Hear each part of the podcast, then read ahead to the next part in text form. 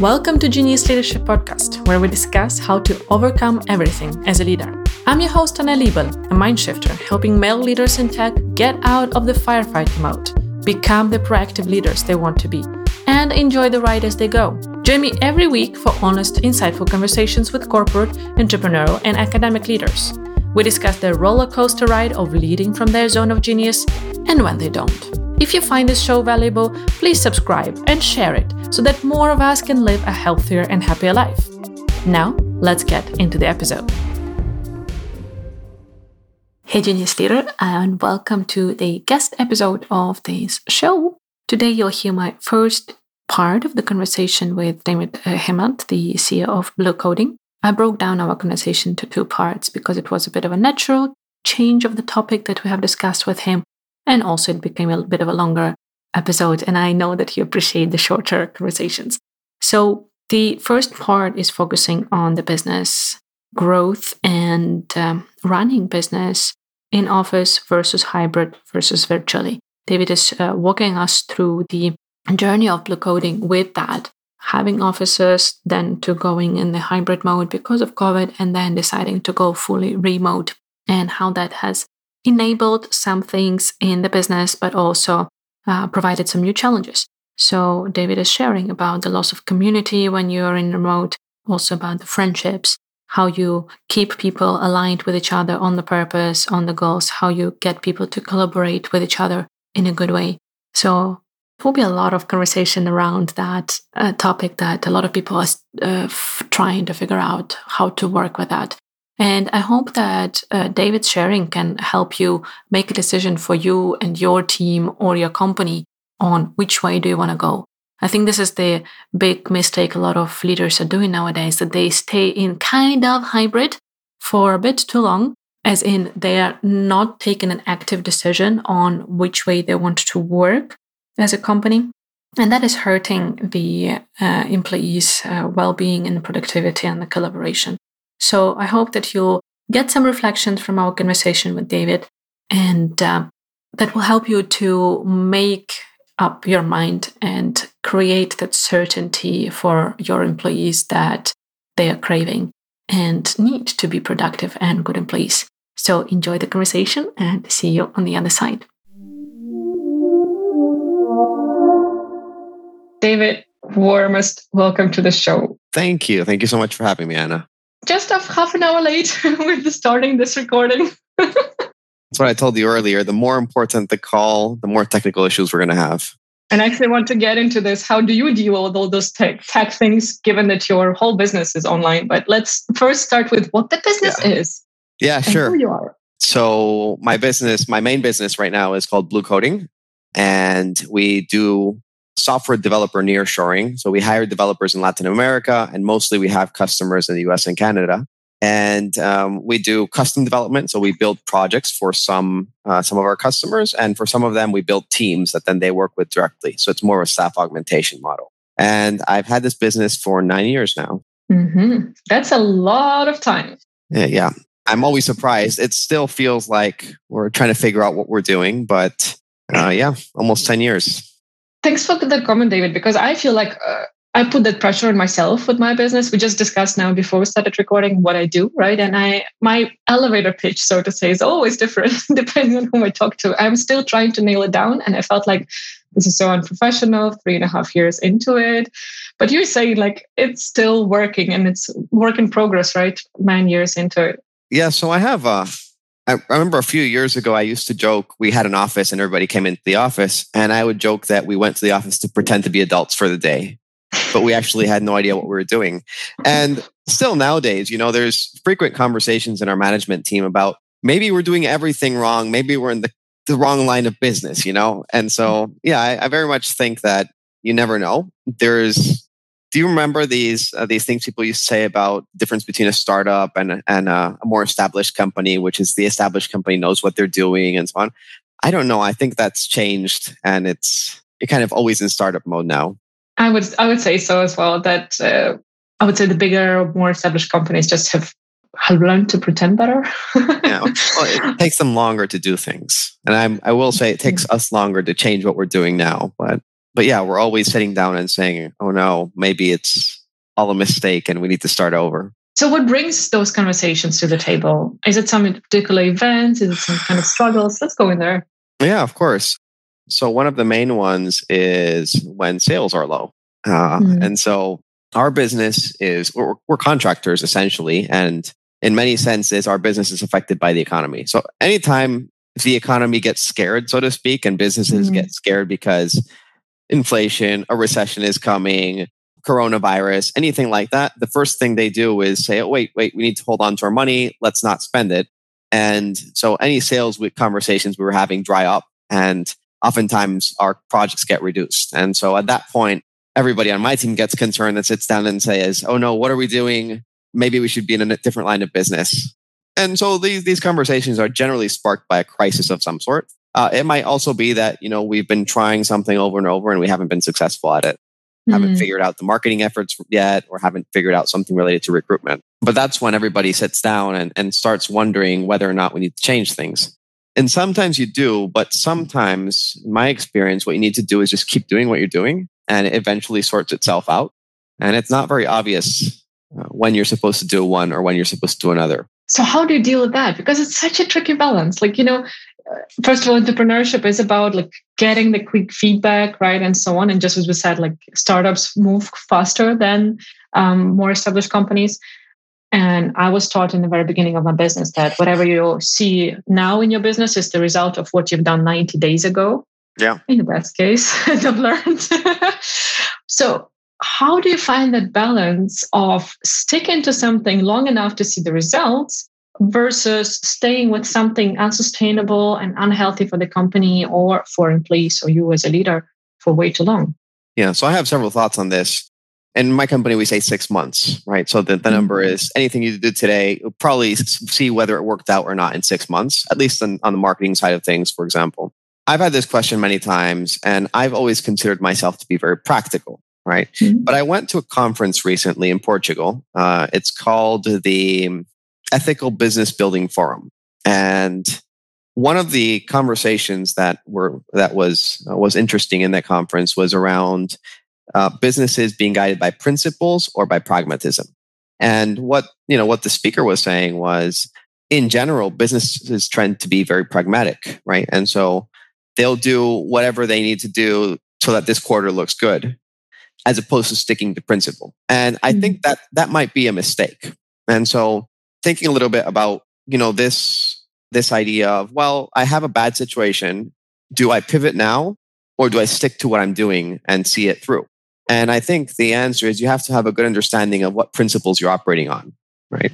And so if you think about investing for example in general the market goes up over a long period of time right? And so if you're investing for the long term and you know that you don't have to worry about what's happening in the market today and I think business is the same. So if you have a model that you that you think works, and you know you think your customers are happy, and you think you have a service that's valuable, and you're just having a tough time today, well, see it through. If on the contrary you're not sure about your principles, then maybe that's a time to to start thinking about maybe I need to pivot. But then the other thing is just sustainability. And so you mentioned, well, is it unsustainable? And the answer is don't make decisions that are unsustainable because then you won't be able to see them through. And I've had mm-hmm. experiences where I've hired services, for example, that were expensive and I wanted to try them out. But the truth was I only felt comfortable using them for two or three months before the weight of the, you know, the investment was too much and I wanted to see results. And so in my experience, I should only get into things that I'm comfortable seeing through, right? So if I'd say, hey, I can spend this money for six months or for a year, or put this investment in for six months or for a year to see what happens, then I should do it because that gives me the time to really see it through without having to worry about making a decision now. Such a good perspective, David, there. I really appreciate sharing that. Uh, this is quite a difficult thing for the many startups when when you're bootstrapped or you're counting every penny. So how how do you use the principles? How do you nail them down so that they become this inner uh, compass or the north star for you as a company to to stick to the things and to make decisions with that longer term or midterm at least so i was actually mm-hmm. thinking that this must be more difficult for startups that have funding external funding mm. and the reason i'm thinking that is because one of the principles in a bootstrap company is make money and don't lose money like those mm-hmm. yeah. have more cash coming in than going out and so mm. in my business, you know, many of the financial decisions up till now, now we have a, a CFO and we have more sophisticated, uh, you know, financial uh, outlooks. But in the past, a lot of it was how much money is left at the end of every month, right? Mm-hmm. All right, we can spend up to that amount, right? So if I had $100 left, I knew I could spend 80 and not be in trouble, mm-hmm. right? And I knew I couldn't spend 200 because then I was running at a deficit. And so that was a very simple principle. The principle was don't spend more money than you make. Uh, and at least in a, in a bootstrap business, that's a very straightforward idea. I think there's some other ones that just come from your values. Like, so you might value uh, delivering a certain quality of service to your customers, right? Or we don't work with certain types of people that treat us poorly. Uh, mm-hmm. And those, those are fairly straightforward. Sometimes there comes a question where, hey, my biggest client is not very nice to work with, right? And so do I keep him or do I not? And then you have to kind of balance that out. But I do think that companies that have external funding actually might be more prone to trying to quickly change their their you know what they're doing and forget about their principles because they have access to a lot of cash they're not constrained so much and they also have time pressure right so their investors mm-hmm. are saying we need results this quarter we need results this year whereas we don't really have to answer to anybody uh, as long as we can make payroll this is again a valuable point there. And I think that's an interesting conversation, David, because nowadays there is so much conversation and glorifying of the external money. And I do see businesses where it's it's really necessary to to scale or to build a product when it's heavy on R and D, and you just don't have that money in your pocket uh, as the founder. But I feel like way too many companies went into that on that avenue without realizing what it entails for the business and losing this bigger picture or longer term side and I think it's important to have these conversations just to remind people, hey, there are different options here. yeah. And, you know, I think that the option that you pick is really going to depend on who you are, what you care about, and what your mm-hmm. experience is. And so there are businesses where you can't jump in with almost no money. You know, you need you need some some capital. I started my business with like two hundred dollars. Right, I just mm-hmm. needed to pay a few hours of development work because I was billing the customer, and so it was a consulting mm-hmm. business essentially if you want to set up a factory, you're going to need capital. And so it really depends on what you're doing. But I think there's other factors. So, for example, when I started business, I really knew not, I didn't know much about business. And so mm-hmm. it probably wouldn't have been a good thing for me to have several hundred thousand dollars available to spend. I would have spent them and mm-hmm. then I wouldn't have had any more. And I always uh, use the analogy of lottery winners. Uh, so there's some mm-hmm. statistic that says that most lottery winners go bankrupt. And I think what happens is they don't have the opportunity to have to make small mistakes, right? So I've made many mistakes. They've just been $100 mistakes, $200, maybe $1,000 mistakes later on, and they grow, right? But they grow as I am able to, to learn from them. Whereas if you make that $100,000 mistake early, then you're in trouble and you, you just really can't recover for it, from it. So mm-hmm. only risk what you can recover from is maybe a, a way to, to think about it. And then there's other things, you know, for example, uh, maybe if, if I sold this business, right, and I wanted to start something new, I might consider taking on external capital, right? Mm-hmm. Because now I have the experience. I know what to do with the money. I know the first, you know, few years of work and what needs to happen. Mm-hmm. And actually right now is a time when I'm considering outside investment of some sort. Right now we're considering friends, family, employees. And mm-hmm. it's for a different reason. It's because I've been doing this for nine years. Most of my equity is built into the company. And it's a company after all. You know, you never know what might happen tomorrow. And so one conversation we've had with the team is that I'm very conservative in how I operate, right? So what we said earlier, where I I only spend, you know, as much as we have available at the end of every month. That's a very conservative way of growing. And so we grow mm-hmm. slowly. And my team is saying, hey, we have a big opportunity. We want to grow fast. For that to happen, I need to feel comfortable risking more. And I need mm-hmm. to be able to take a piece of that pie, put it in my pocket, and say, if we lose everything, I still have something that I, I built. So I think, yeah, there's certainly many approaches to it.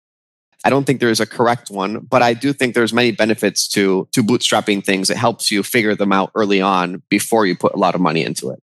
Yeah, unless unless as you said, you need the capital to actually just get anywhere with yeah. uh, product R&D or whatever it is. Yeah. Yeah. Or yeah. setting up a location like a factory. David, I would like to go into the remote part of, of blue coding because you you mentioned in, a bit earlier like there was an office and you were coming in the office to play adults for a day.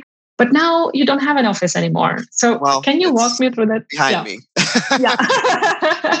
yes, yeah. but it is not an office where people are coming uh, to work together. No, that's right. In, employees of your company, and and Blue Coding is in 15 countries, if I'm not. I don't have the exact number, but I want to say something around 15. Yep. And yeah, I can tell you people. the story of the company and how it started and why it became remote, if that sounds good. Yeah, that's um, what I um, want to go. So I studied telecommunications engineering, and I lived and I live still in uh, the Dominican Republic in a city called Santiago, which is not a very big city. It's about a million people. But, you said it to the person living in Iceland for 360 I graduated and I, I got married uh, almost as soon as I graduated. And I got a job as a software developer. And the reason was that the what I had studied telecom engineering kind of required big companies and the most of the big companies in the country had their tech head, headquarters in the capital and I didn't want to move for various reasons. And so I got a job in software development. I was there for a few months and then I got fired, sadly. Best thing that happened. But uh, then I got another job in software development and that was a complete polar opposite of, uh, you know, in terms of uh, culture style. And the problem was I made like I don't want I want to say five hundred dollars a month or something, mm. and it wasn't enough to live on. And so I said, well, I need to make more money. And I had I had already had some small business ventures in the past, and I uh, I had you know during that time I kind of I did some side work, right? So I built some websites, I did some consulting work, um, but I was able to find a opportunity working remotely um, mm. for a company in the U.S. And it was a part time thing. I did it in the evenings. And so for about six months, I had two jobs. I had a job from 8 a.m. until 5 or 6 p.m. And then I had my other job was 8 p.m. until 12. And so that was very tiring, as you can imagine. I didn't have much, much time to do anything else. It was exhausting, but in those four hours in the evenings, I made like two or three times what I was making in the daytime. And so at some point, the apparently I did a good job. The company reached out to me and said, Hey, do you want to move to a full time project? It's on a contract basis. We can't promise it's a long term thing. Uh, but I said, sure, you know, I'll just save up some money. And if anything goes wrong, I'll find another job. Um, so I quit my day job. I moved to this contract work. And during that process, I said, well, you know, I also know other really good software developers in the Dominican Republic that speak English and that are also making the same amount of money that I did. And I'm sure I can find them, you know, some work. And so I set out to find a client and I did. I found one client who I'm still friends with today. He's a very nice guy and, and we worked together for many years. And he, he said, yeah, sure. I'll hire a software developer for like, I don't know, 15 hours a week or something like that. And so I went to a friend and I said, Alex, do you want to, you know, do some extra work? And so that's how we started. And for, you know, for the first few years, uh, actually for the first probably six months to a year, it was just me and I was doing this in the evenings, and then during the daytime I had my my regular work. Eventually, that that contract work I was doing ended, and I went on to do more freelance projects that were shorter or I had more flexibility around. So I spent more time building the company. I was initially working at home, but then I found the co-working location. It was a very small co-working location. I moved there, spent I want to say a year there, and I hired my first part-time employee there. And then at one point the co-working space closed I don't know what's up with co-working spaces. They don't make sense to me financially, but I've, I've, i know I've done the math. It, it never adds up. So at that point, uh, I had met somebody in the co-working space who told me he's who also had, was starting a software company, and he said, "Look, let's go rent an office, and we'll split the costs." So we rented a very small office, and we went there, and he had one employee, I had one employee, and so it was four of us in the office. And eventually, I hired one more person, and it kind of grew from there. And then we had then I moved to another location with a bigger office. Then we had two offices, one next to the other. Then it was three in the same building. And at that point, I want to say maybe there was probably in all 20, 25 people. This must have been around 2017, 18, something like that. Mm-hmm. And I said, all right, well, we're growing and it seems like we're going to continue growing. So let's rent a more appropriate office space. And I went and I found a large house. It was a three story house and it was set up in a way where the rooms could be set up into offices. Like it wasn't, mm-hmm. it wasn't too much work. We rented this house um, in, in the same city in Santiago and started hiring people there and the team grew. And eventually we had about 20 people going to that office. And by the beginning of the pandemic, we also had about 20 remote people. So we had started to hire remotely for certain roles. Um, one of them was software developers. Like I never really needed all of the software developers to be in house, especially the ones that were working on client projects. Um, but other roles that we were hiring remotely were things like uh, sales and marketing because they needed people with certain English levels that maybe we couldn't find locally, uh, or certain skill sets that we couldn't find locally. And so by the end of the, you know, by the beginning of the pandemic, we had about 40 people. And suddenly we couldn't go to the office anymore.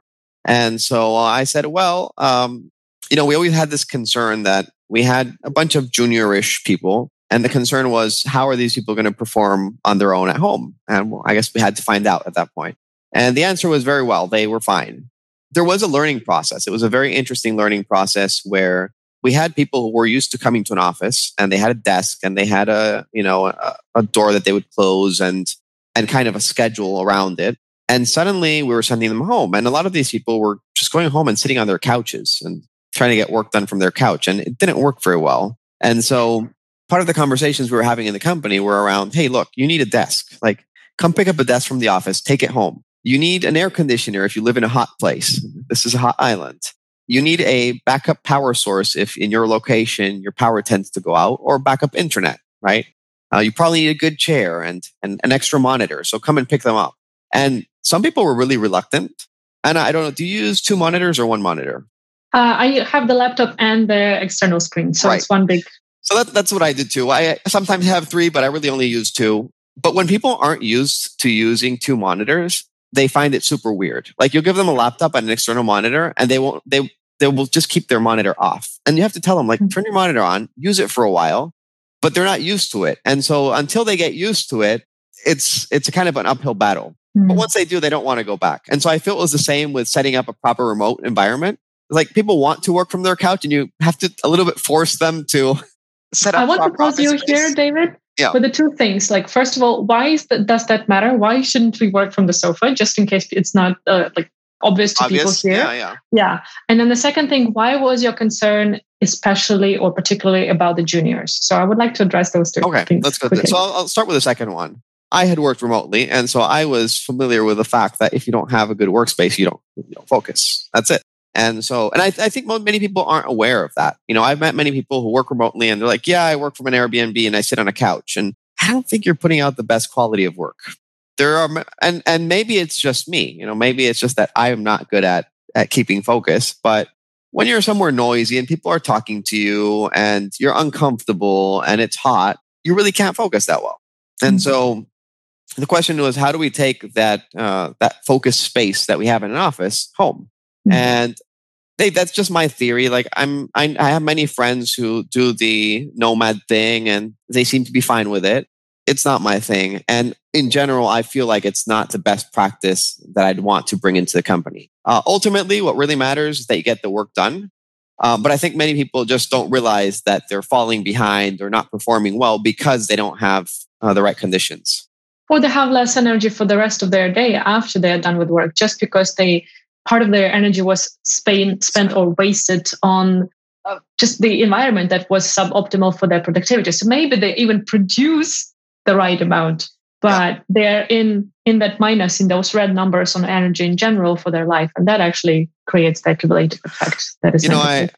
i i've uh, heard an analogy of a a stoplight right so uh, you might be able to go to a stoplight that's red look both ways see that no cars are coming and then just cross on red and you'll be fine right nothing mm-hmm. happened nobody crashed you don't want the whole population doing that because in general, yes, there are individuals who are good at certain things and can figure them out. But if, if you're thinking about a group of people, you generally want to put the conditions in place so that they can be successful. Even if an individual might be able to overcome harsh conditions to be able to be successful, for a group, you want to make it easy. And so mm. That's the way I think about things in general. It's look, let's set people up for success, whether that's office space or making sure they're paid on time, whatever it is giving them the right tools, giving them an extra monitor. Let's make it easy so that then they just have to put the, you know, the uh, their work in. And uh, I don't know if you've heard of this book, Atomic Habits, mm-hmm. fairly recent book, James Clear. It, it, if you think about it, what you know, the the the main point in the book is if you want to do something, make it easy to do. You know, make it convenient and make it easy and make it available. And so I think the same about work. So going to your other point around the juniors, we had the impression. So, for example, thinking about the development team, we had the impression that there was a lot of learning that was happening through just face to face communication. You know, sit next to me, let's do this together. And we were afraid that was going to disappear. So that was one part of it. Um, when we think about software engineers in particular, uh, there's the, the concept of getting stuck, and I think that applies to any any line of work. But you know, the the way we differentiate junior software developer from a senior software developer in in broad terms is the junior developers tend to get stuck, and the senior developers can help people get unstuck. Right. Mm-hmm. So, you know, something that is a five minute thing could take somebody 10 hours if they're stuck and they just don't know how to do it. And so I think we didn't want people getting stuck and us not finding out about it until they had wasted four or five hours. You know, when you're in an mm-hmm. office, you look to the other side and say, Hey, what are you up to? Oh, I'm stuck here. Okay, cool. Let's fix it. Um, so I think that was it.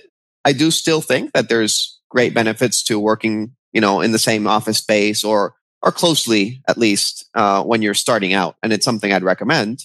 And in fact, I think you can see that most remote jobs are not for entry level people. But, you know, if it's what you have to do, I think there's ways around it. So, how did you decide to go fully remote with the Blue Coding? Yeah. So, during the pandemic, we were obviously fully remote because we had to be. One thing that happened during that time is we kept growing.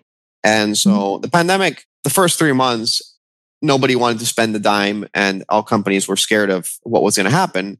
And so, that what we were, you know, growth was very slow. But then after that, things picked up and we ended up hiring more. And suddenly we're like, well, we're not in the office. What do we care where we hire? So we took advantage and said, let's hire in other places where we have access to more talent that we don't have locally. Um, and so the team uh, that was 40 people when the pandemic started, you know, at the end of the pandemic was, I want to say almost 100. And so the, yeah, maybe not 100, maybe 80, something like that. But the, the point is that it was, it, it grew a lot and mostly it grew outside of uh, the city we were in. Another thing that happened was during that period, many of the people that worked uh, in the office had moved from another town for college and then had stayed, right? And during the pandemic, they said, well, you know, I'm going to go back home because I'm paying rent and I'm just stuck here all day. And they started having conversations around can we stay where we are, you know, or do we have to come back once this is over? And we, to a few people said, yeah, you know, seems like you're doing a good job. I don't see why you can't be remote. We first had this huge office. Then and it was closed for like six months. And then at one point we said, well, it doesn't seem like everybody's coming back to the office because we've already given people permission to stay remote. Um, let's let's rent a smaller office. And so we sold many of the things that we had. You know, a lot of the desks were sold to employees, a lot of the monitors, just take them, keep them, pay us whenever you want. We moved to a smaller office, and then that was essentially storage plus some working space. And we had that for another, I want to say almost a year. And I remember one day my dad was visiting me and he was asking me, and I said, Well, we have this office and it's there, but nobody really goes to it. And he said, Why don't you close it? And I said, Well, we have stuff and we'd have to sell it. And he said, Well, how much do you pay for rent? And I told him, and he said, Just put that stuff on the street and let people take it for free. It'll be cheaper. and so at that point was when I decided that maybe it was time to close the office. It's interesting because now we've grown more and our customers are becoming larger. And large customers have the habit of thinking that you need office space. Mm. And so, you know, when we're talking to large customers, like, where are your offices? And we're like, ah, oh, we don't really have any anymore. We used to. And sometimes that's what they want. They want they want to see an office with a logo of theirs and they want to go and show up and be able to say hi to people. And so mm. we've had the conversation where we will do it for you if that's really what you want. Um, but so far we haven't had to. So, how has been the learning since then, since you closed down the office about the culture, about the well being? You already said like you took some active action for the ergonomics, uh, for the productivity of employees wherever they are. But what has the journey been? And, and when actually, when did you close the office, David? 2020. I mean, let's let's say nobody's been in the office since March 2020. Okay, so it's pretty much since the beginning of pandemic. Yeah, yeah, yeah. yeah. All right. So, how has the journey been? What are the main learnings um, yeah. with that? So, I think there was a feeling of loss of community. And for example, we had a, a, very nice lunch area, and during lunch, everybody would go and hang out. We'd have crazy conversations, and it was a lot of fun, right? And so, and that was a space where people from different departments would hang out. And I think that disappeared suddenly. And so, that was one of the big things was there was no more uh, water cooler conversations, so mm-hmm. to speak. And I, I think the team really felt that. Uh, you know, there was a downshift in in the moral feeling of the team, yeah, in the morale. Uh, but the from early on, we said, well, now remote, what are we going to do? And we tried a whole bunch of things. And we said, let's do movie night on Fridays, and everybody's invited. On so it was like some I don't Netflix party or something. We try and and that that wasn't very successful. It turns out people didn't want to hang out with their coworkers on Friday nights. Mm-hmm. Uh, who would have known? Um, but it's funny because it's something that in the office would happen. Like people would mm-hmm. say, "Hey, let's go out." right mm-hmm. after work and but it's a different situation you know i i think that the activity wasn't engaging enough one thing that was very successful was playing online games so i don't know if you remember this game among us it was popular maybe a year or no. two ago anyways it was this a very simple game but we somehow got like 20 people on the team to to engage on fridays and play among us so we we had that we did other things. So, for example, we installed an application on Slack called Donut. It was called, uh, it was called Donut Call. That right now it's called Donut Call or something like that. And basically, what it does is it pairs you with a random person every week, mm-hmm. and you have a mm-hmm. thirty minute conversation with them where you just talk about anything. So we tried that for a while. It was, you know, I did it a whole bunch of times, and then we realized that people would kind of leave the channel little by little. Okay. And so they didn't want that interaction so much. So that was a strange thing. I think the culture has shifted. You know, we no longer have so much of a close relationship with our coworkers, with the exceptions of the ones that we work with closely. Right. Mm. So I have probably five or six people that I work with closely and we'll sit on calls and have conversations about non work things. But there are many people now in the company that I don't know. Right. Or I don't know mm. well. And I've spoken to once or twice because we're not in an office and I don't get to stop by and say hi and, and see what that's all about. So there are drawbacks. I think that's one of them is that it's very hard to keep a culture where people know each other. And, I, and maybe that's also a function of the company growing. You know, it's not the same to have a mm-hmm. 20 person company than 120. But I do think that that is lost a little bit. I do think that you have to be much more intentional about creating spaces for people to to develop friendships and talk. But I also, you know, what I what, what I think we've learned is that people don't want to spend more time on their computer than they have to in general. And they want to go hiking on weekends and that's okay. You know, I say I think their social spaces have moved a little bit. I would like to ask you, David, why do you actually pay emphasis on this community feeling within the company? If it is a fully remote place, why would it matter to have that feeling among the employees? Do you feel like it's affecting the productivity or what is going on there? That's a very good question that I I wouldn't have asked myself. I just thought it was important. I think that it was just the that has always been the feeling of the company. You know, we were always mm-hmm. friends. We were always kind of embarked on a crazy adventure together and and it was always important to try to keep that, that feeling. There was an aspect of retention to it. And so we mm. want people to stay in a job where they're happy. It's good for the company. But I think we always saw it as a strength and also as one of the things that everybody liked at the company. Mm. And I do still think we have part of that feeling. It's just shifted a little bit. So I, I am oftentimes I, when I think of friendships, there's some friendships that I call circumstantial friendships. And those are the friendships hmm. that you have because you're in the right, you're in the same place together, right? So you might have a friend from the gym, you might have a friend from work, and that friend from the gym is your friend, but mainly because we see each other every Monday at 8 a.m. for the yoga class, right? And if you took away that space and we didn't create another space to share, then that friendship would dissipate over time. And so I think that we lost many of those circumstantial friendships during the pandemic if that makes sense. Yeah, uh, but I, we probably replaced them with other ones, you know? And so uh, ultimately, you don't have to be close friends with the people at work as long as you have close friendships that keep you healthy. I think you have to, you should have a good relationship with the people at work, but you don't they don't have to be your best friends. Definitely. I agree. It's really about the balance there, what you as an employer can do and should do versus keeping the responsibility and accountability on the person themselves. Because i usually say that happiness is a choice right? And relationships are proven to be the the best predictor of our happiness right? And that should be my choice as the human being how i nurture those relationships. And yes i can accept the help or even ask for help from my employer but it should not be the responsibility of the employer this might be an unpopular opinion but i think it's important to keep that balance on the right side of it uh, so that we don't get into weird relationships with yeah, our employees. Well, that's very interesting. And I, I think that on the contrary, the employer needs to be aware that they don't get to dictate what people get excited about, right? You know, I, we have a lot of cool things that I would love everybody to be excited about. And many times people just don't care that much, you know? Mm-hmm. and so, but I can't make them care. I can put it out there and say, hey, I have this cool idea. I'd love for you guys to participate or be a part of it.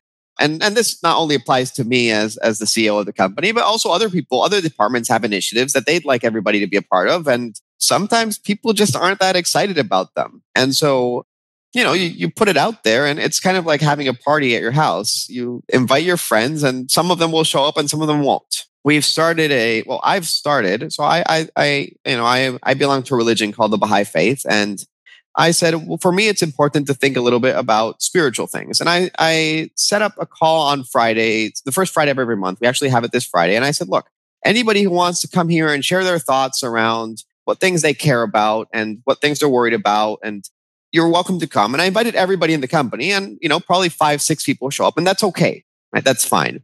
There are many other people that just, it's not their interest and that's not part of mm-hmm. their job and that's okay. You know, they don't have to be involved in things that I care about we have a nonprofit that we've set up as kind of a, a, project starting from the company. And we have 10 people probably in the company that are really interested and engaged, and a bunch of people that think it's an interesting idea, but don't necessarily want to be a part of it. But I do think that it's um, the company's job to create the conditions so that the people can take advantage of these things if they want to, right? So, a little bit about what we were talking about earlier, where we say, well, let's create the conditions so that people can be successful. Let's create the conditions so that they can have conversations about things other than work. They can establish friendships. Uh, they can find mental support if that's something that you know that that you're you're looking to offer, etc. I think what you're tapping on to an important point here, uh, David. With we need to open the opportunities, cannot force them onto people. So people need to know, like, yeah, if you have some initiative, let's like bring it on and let's see if there are enough people, whether it's two or five or 10 that are important for this project to somehow take off. Let's just discuss it and, and throw it out there. We're open to that if that is what's help helps you to build this community feeling and, and feel like you belong in, in the company. Yeah. But it cannot be some must, you know, like that is in a contract, like you have to participate in at least one of the things or something like this. Just stay an employee at the Blue Coding. Yeah. Well, we had an experience recently with performance reviews and our people and culture team designed the performance review process and they tried to implement it. And all of the managers and everybody else was like, oh, this is difficult and we don't like it. And so, and, and what I told all of the managers is look, let's do it. Let's learn from it. And let's take the feedback to them and say, these are the things we don't like. It's heavy. It's tiring. We want something simpler.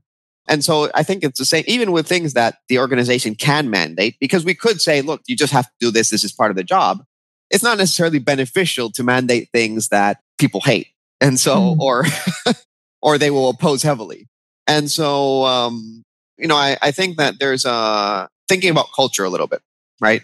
There are places where you're expected to adopt the culture of the place. So if you think about the military for example there's not much space for opinion about how we want to manage this and whether or not you like to be told how to do things.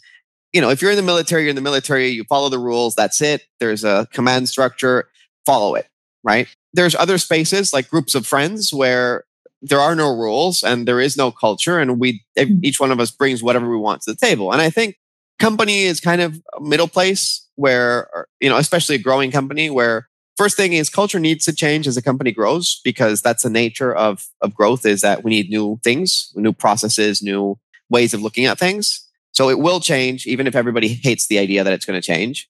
The second thing is there are many directions in which it could change, and and that's guided oftentimes by leadership, but also by employees. You know, by the things employees love and hate. Things they love will probably stay. The things they hate will probably go. Um, management does have some say in in which direction, but finally, it's guided by what people you hire. So mm-hmm. you could take the approach of saying, "Look, we are a company that values order and structure, and we want people who do exactly as they're told." And you could hire only that type of person, right, and be successful at it. Or you could be a company that says, no, no, we want a little bit more diversity in our work culture and work outlook. And then you're going to have people of different types. And then as, you know, management is going to have to deal with, we have to manage different types of people. And there's some challenges there. Yeah, and there are trade-offs with both, right? That's yeah. what we need to accept that what, whatever in life we, we choose as a path, as an individual or a company, as a leadership of the team, uh, there are trade-offs and we just need to accept the fact and really decide like is this the trade-off i'm ready to go for and and handle somehow yeah so if you you know if you were to think about i'm looking back and saying if i were to start a company again right so there are certain mm-hmm. things that i think are are key for me and for people i want to work with so for example i don't have the time or energy to tell people how to do things specifically right? and so mm-hmm. what that means is one i need to hire people that already know what they're doing right for me, I don't want people at this stage in my life, in my career, and the things I want to do. I don't want very junior people on my team because I feel like it takes too much of my energy to have to train them from beginning. That doesn't mean there's not space for junior people in the team, just not working directly with me. And so if I were to start a new team, I'd say, all right, let me not try to figure this out on my own again. Let me mm-hmm. hire CFO that knows what they're doing, you know, a revenue officer that knows what they're doing and so on. And then we'll figure it out together. Other things that I, I value, for example, are people being honest. Like that's one of the key things for me. And I don't care if we have disagreements, but I need to be honest about them.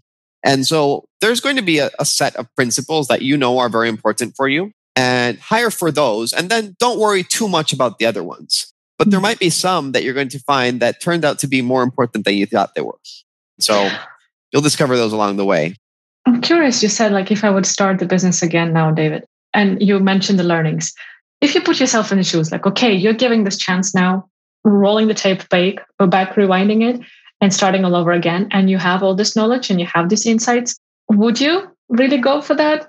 Hiring the team of experts and so on, especially if you're bootstrapping. And as you said, you started with $200. I, I need to have the money. No, I can't. I mean, you, you, in fact, even today, even today, I have many amazing people on the team that we really can't afford. They're here because they believe that this is going mm-hmm. somewhere, mm. right? But the truth is, they could be paid a lot more money elsewhere. And so part of my responsibility is remember when I said earlier that the team says, hey, we need to grow faster. There's an opportunity mm. here. I've managed to hire some very amazing people that I need to keep happy. And part of keeping them happy is making them this a, a valuable business proposition to them, right? And so mm this is the time where I have to set aside my personal preference for more conservative growth and say, all right, let's go for this more aggressive growth because otherwise I don't get to have this team.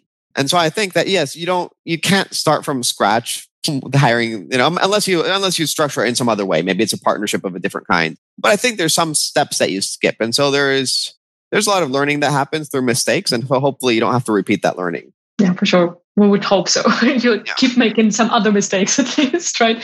I, I like this uh, quote. I don't remember who it belongs to, but uh, mistake made uh, twice is a choice. and that's what I see as a big differentiator of uh, great entrepreneurs versus those who, who struggle. Mm-hmm. That people choose to make the same mistake again and again. And I'll be honest, I'm sometimes in that loser camp. well, I, I, it just takes a lot of rewiring. Thank you for joining us for this episode of the Genius Leadership Podcast. If you enjoyed the conversation, hit the subscribe button. Please rate, review, and share to help more people discover the show and become the better leaders. For more conversations about living in your zone of genius, connect with me on LinkedIn. Genius Leadership is an honest conversation about leading yourself and others, and it is my honor to be a guide in overcoming everything.